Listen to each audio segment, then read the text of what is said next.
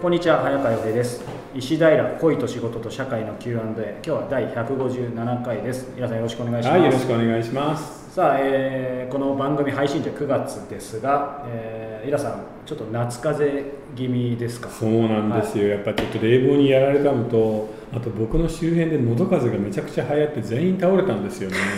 で最後に来ちゃったって感じです。なんかこんなこと言っちゃあれですけどやっぱそういう風邪ってどんどんねもうなんかいや、映るね。ゾゾンビにななるみたいな感じでかかってきますよね、そう、まあでもそうは言いつつ、締め切り期間なので、はいなんとか動かないといけないという、なかなかシビアですね。さすがに普段編集者の人ももうみんな石田先生って言ってくれてても締め切りの時は熱あってもやっぱり逃してくれないですかねいや、それはね、もちろん穴本当に倒れちゃえばあのいいんだけど、倒れるまでいかない緩い風なのが辛いよね。それがある意味一番辛いかもしれないですね、うん。じゃあ今日はちょっとね抑えめの声でお願いしたいんですが、えー27歳男性の方からいただいています、はい。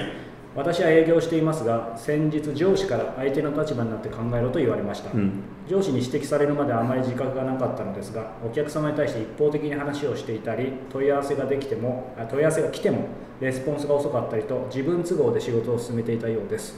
お客様が何を求めているのか相手の立場になって考えると言われますがそもそも相手とは経験も違うしうん。自分は自分だしどうすれば相手の立場で考えられるようになるのか知りたいですということです。あこれね、はい。これね実はみんなそういうふうに言うんですけど、はい。相手の立場になって考えるなんていうのは誰もしてないんだよこれね上トークでっていうか必ず言いますよね、言うけどでもそれは多分無理だと思うし、特にこの彼27歳でこの喋り方だと多分なんか変な理屈っぽくて あのそんなに敏感な人じゃないと思うんですよ。はい。だから相手の立場になって考えろっていうのはちょっと別言い換えて、うん。今相手が何を感じているかっていうのだけちょっと察しておくぐらいのつもりでいいです。あとは自分の立場で、まあね商売営業とかしてるんだから、はい。商品説明したりこんなサービスありますよっていうのはもういいわけじゃない、はい。ただその時に相手がなんかちょっと仕事の話ばっかりで嫌だなとか、うん。今今日は疲れてるなとかそれこそね喉風邪だなみたいな時には抑えるとかっていうことをするだけでいいんだよね、うんだから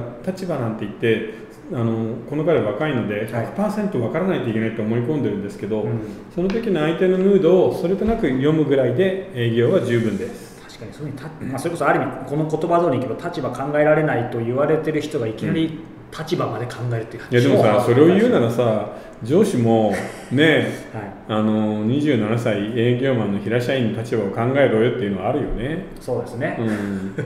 うん、だからそれまあお互い様なんでただその立場みたいなのを複雑に考えすぎない方がいいよ。うん。あのあなたと話している時に相手が何を考えているのかな、う何を感じているのかなっていうのをちょっと察する練習をするだけで大違いになるんで、うん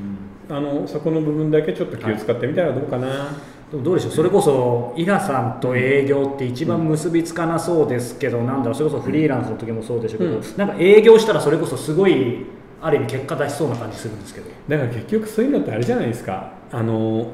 いかにその会話のリズムとかテンポとかを分かった上で、えーなんかお互い共通の題を作っていくかみたいなのが大きいじゃないですか、うん。だからあの営業トークではあんまりないと思うんだよ確かに。なんかコミュねニケーションのテンポとかリズム、うん、それとねこの彼が最後のところでそもそも相手とは経験も違う。自分は自分。どうすればその立場になって考えるのかわからないって言うんですけど でもあの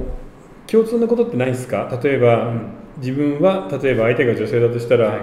異性だし、年齢も違う。でも何かが起きた時にあ自分だったらこうするしこう感じるよなっていう、そこの部分をもうちょっと磨いたらどうかな、うんあの経験が違う、えー年代が違う性が違うあるいは国が違うから相手のことは分からないってはい。単純に決めつけてるんだけどでも分かる部分もすごく多いよね、うん。だからそこの部分に関してはちょっと彼の考え方がまだ狭いしそう言いながらこういうタイプの人に限って自分のこと分かってない人が多いよね、うん。自分は本当にこういう時どう動くんだろうかみたいなことが分からないままは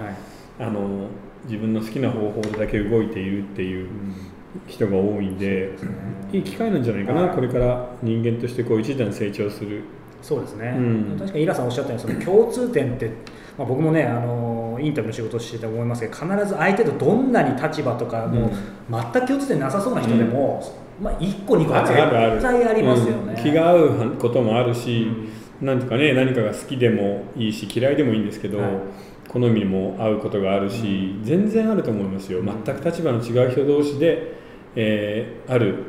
コンセンサス共通の、えーなんていうのかなトークの世界を作っていくって、それはもう本当大事なことだと思うんだけどな。だからまずはなんか立場っていうよりもそうそういうことをなんかちょちょっと察するとかうん。考えるぐらいからで変わりそうですよね。うん。それを今から始めていけばもう5年も経てば立派な営業マンになれるんで、うん。俺は俺だから誰にもわからないし相手のこともわからないって開き直っていたらずーっとこのままだと思いますね。すね。はいさあ、えーこの番組では皆様からの、えーご質問ご感想を募集しております、えー詳しくはイラさんの公式ホームページをご覧ください、はい。えーまた、えーサロン、えー世界フィクションできているの方も引き続き会員募集中ですのでこちらもサイトの方チェックしてみてください。今日は157回でした。イラさんありがとうございまはい、した、ありがとうございまし